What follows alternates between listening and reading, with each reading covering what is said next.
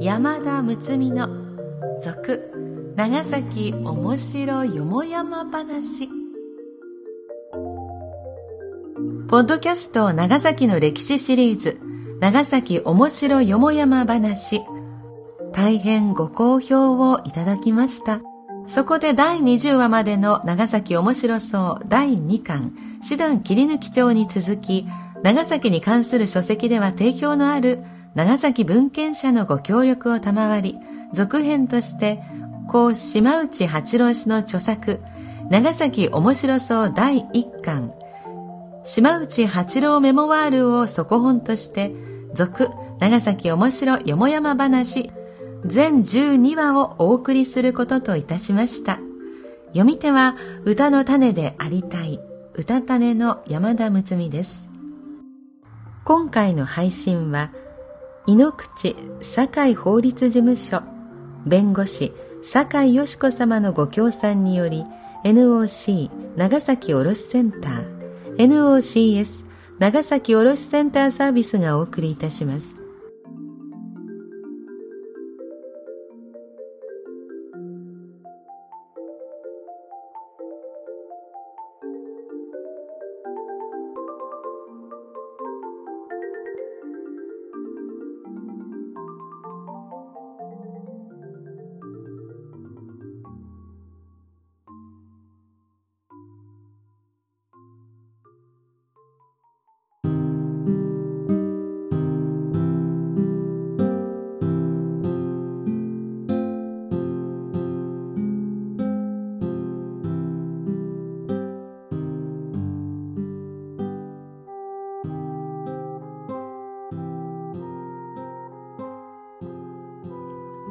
第23話斎藤茂吉と長崎昭和28年如月末斎藤茂吉が亡くなった。満72歳というから年齢としてはまず温当なところであろう。死が長崎依然精神科教授として単身来先したのは大正6年12月18日36歳の時だった。今町の緑屋旅館に旅装を解いたが、翌年1月初めに金谷町に転宅。さらに4月に東中町に移り、そこに大正10年3月16日上京するまで住み着いた。金谷町は低い中町、小川町を隔てて小福寺に向かい合っている高みにあるので、あの有名な鉄心の鐘は嫌でも自他を打った。小福寺の鐘の音近し重なれる家の田舎を越えつつ聞こゆ最後の東中町の家は長崎孤児院。現在の長崎社会事業協会事業部の筋向こうにあたる小さな瓦吹き門のある二階家で間口は狭いが奥行きは深かった。当時彼が林家の松本別光店に書いて送ったと思われる短歌の額が彼が去った後同店に掲げてあるのを私は通りがかりによく立ち止まって眺めたものだ。いにしえゆ今に伝えし別光の匠の家に夜ごとあらしめ。夜ごとはめでたいことの意味だ。茂吉氏は知られる通り山形県は森谷伝右衛門の三男に生まれ14歳の時道村出身の医師で浅草病院を経営している斎藤喜一方に喜一氏次女照子さんの婿養子として起遇し東京大学医学部を卒業した後照子さんと結婚。長男重太君を設けた。長崎に赴任したのはその翌年だ。ところが奥さんが父親喜一氏の性格を受け継いだ奔放な女性だったため俗に言う尻に敷かれた形で頭が上がらずそれが内向してつまり夫婦喧嘩が絶えずいつも憂鬱な表情をしていた。だが歌人としては来先以来すでに歌集釈光により中央に名声を上げその五行を背負って来先したわけだから長崎以前の歌人学生たちは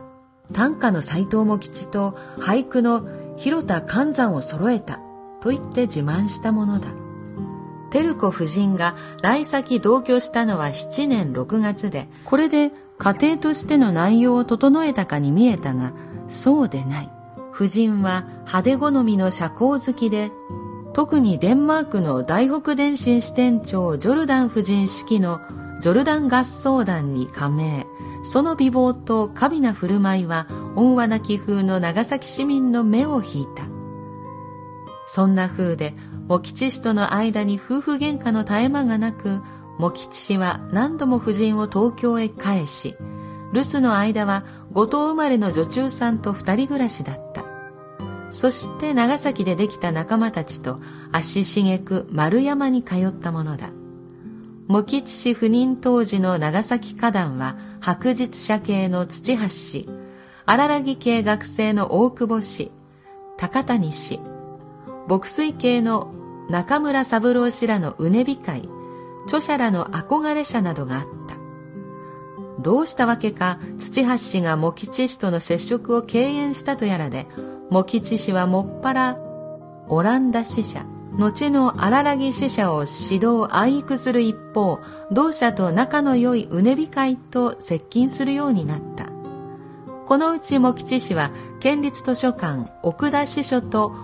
最も実婚な間柄で、来先当初から毎日のように図書館に姿を見せた。したがってそこに席を置く私とも愛したわけだが、特に奥出しとの好意な方々とは打ち解けた親密さとなり、一頃ラブレターの見せ合い会を結成しているとの風評もっぱらだった。こういうことがあった。私らが諏訪公園内の月見茶屋で参加自由の歌会を開いていると、素晴らしい美人が来て、歌会はここでしょうか？と聞いた。みんな慌てて、はい、ここですと口々に言うと、美人はやっと安心した表情で座に加わった。聞くと、大鳩の何菓子店の娘で、三菱造船所技師何菓子の夫人と名乗った。そして言うには、会場を公園入り口の図書館と勘違いして館長室に入ると、たくさんの人が集まっていて、よくおいでましたと拍手して歓迎したまではよかったが、話がどうも変である。天でに自分がもらったラブレターを披露する。たまりかねて、ここは歌会ではありませんか？と聞くと、ああ、それなら島内くんたちの会で公園内の月見茶屋です。と言ったので来ましたのよ。とのこと。異戦教授としての茂吉は精神科部長の椅子に腰を据え、診察の傍ら、緊張描写のエノグラムについてという小難しい研究に専念。状況までに論文として仕上げている。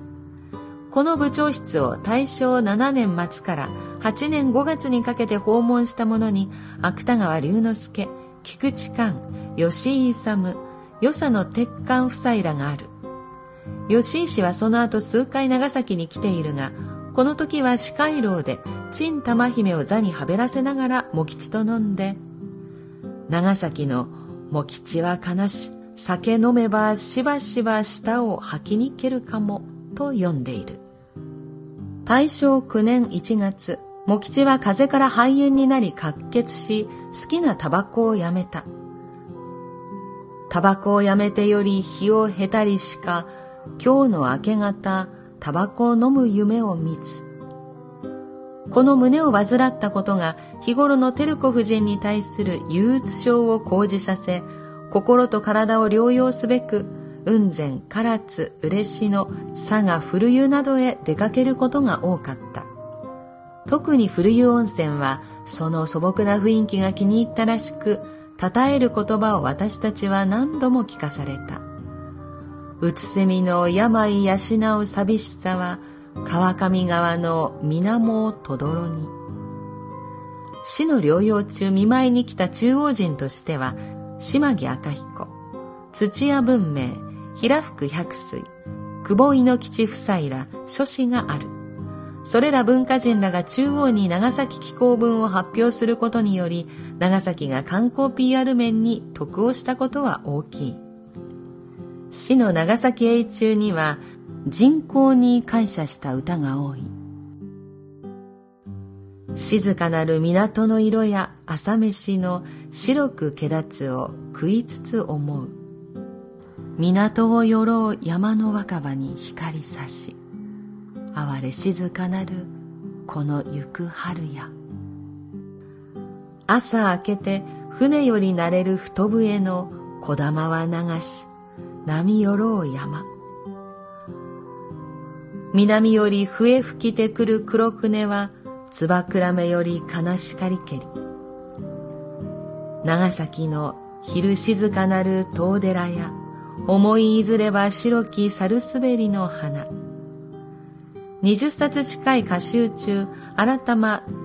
梅雨霜には、長崎を読む歌が多い。特に梅雨霜は、一巻の約三分の一が長崎を読む歌で埋まっている。市が療養旅行から来先したのは大正9年晩秋で、翌年かねての念願である文部省在外研究員として要項を命ぜられ、3月16日、長崎を立って上京した。その前の前の晩、市の送別会が県立図書館で開かれたが、長山館長も出演している。シュワイツのサンガもさぞや微笑まん、己を知りし君を得しため。シュワイツは上京後ドイツに留学する予定になっていることを意味する。死の出営は二種である。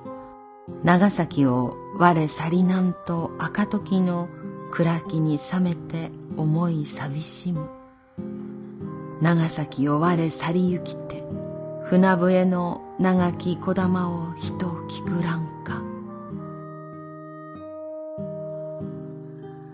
茂吉氏は72歳にして天寿を全うしたが、死より年若かった中村、大橋らの諸子はそれ以前にすでに亡くなっていた。茂吉氏は随分丸山に遊んだが、何しろ肺管を患っていたので、健康を気にしたらしく、強制面を熱心に研究していた。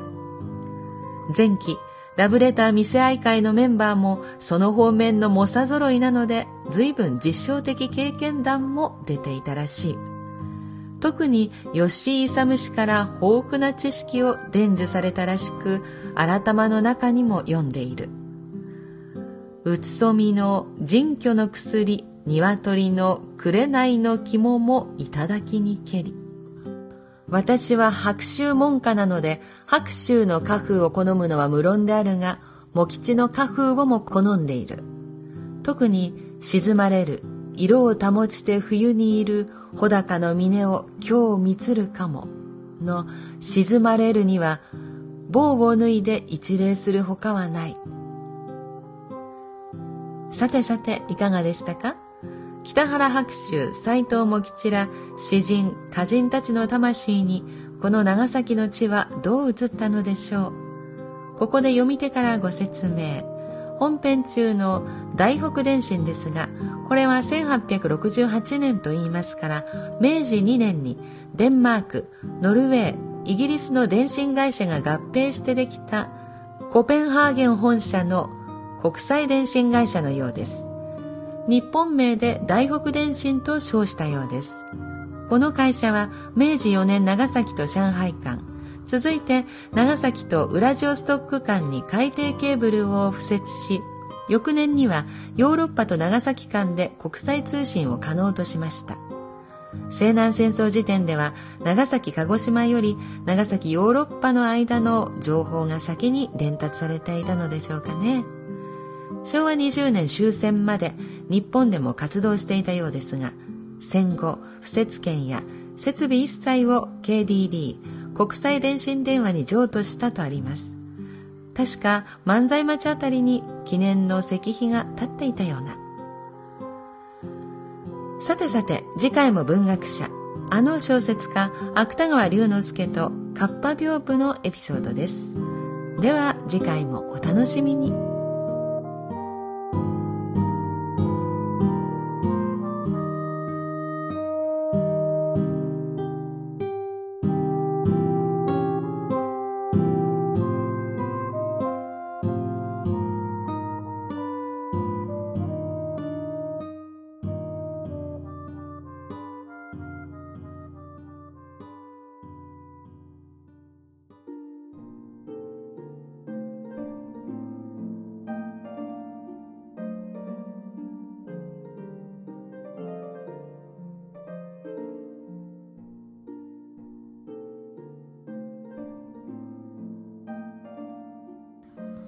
今回の茂吉のお話いかがでしたでしょうか？私はなんかこう歌人や詩人って何でしょうね文学史で習うからでしょうか？とてもこう真面目な人っていう風な捉え方をしてたんですけど違うんですね。丸山に通っていたとかまあそちらの方面の勉強もあのしていたっていう話を読んであなんか人間らしくてしかも奥さんとはうまくいってなかったとかそういうことを聞くと非常にこう人臭いというか生臭いというかその人間らしさがを知って作品が生きてくるということも体験しました皆さんにはどのように届いたでしょうか？今回は福岡市中央区赤坂の井ノ口堺法律事務所のご協賛でお送りしました。井ノ口堺法律事務所では、金融関係の法務を中心に一般民事全般を取り扱われています。債権債務に関する問題や不動産取引に関する問題、交通事故、離婚、相続など、暮らしの中でのトラブルなど、お客様の困ったに適宜的確で迅速なアドバイスが行われています。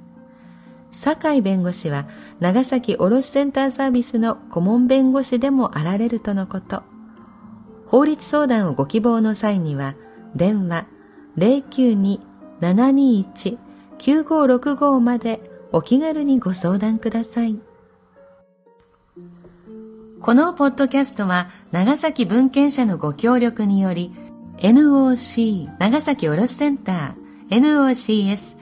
長崎卸センターサービスがお届けしております。本文中、差別または差別的とみなされかねない表現がある可能性もありますが、著作者には元よりその意図がないことはもちろん、長い期間出版され続けている書物であることなどから、朗読用のテキストとして多少の言い回しの変更、言い換え、省略を行いましたが、原作の遮奪な香りを残すべく、ほぼ原作に沿って朗読いたしております。また、このポッドキャストに対するご意見、ご指摘は、nocs.e064.com まで電子メールでお送りいただければ、その内容のご紹介を当社ホームページで行い、今後の配信の参考とさせていただきます。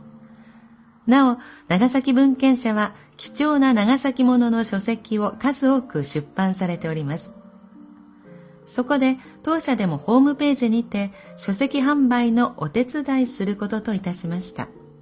もちろん長崎文献社サイトでも購入することができます。詳しくは両社のホームページで。次回までしばらくの間さようなら。歌の種でありたい歌種の山田睦美でした。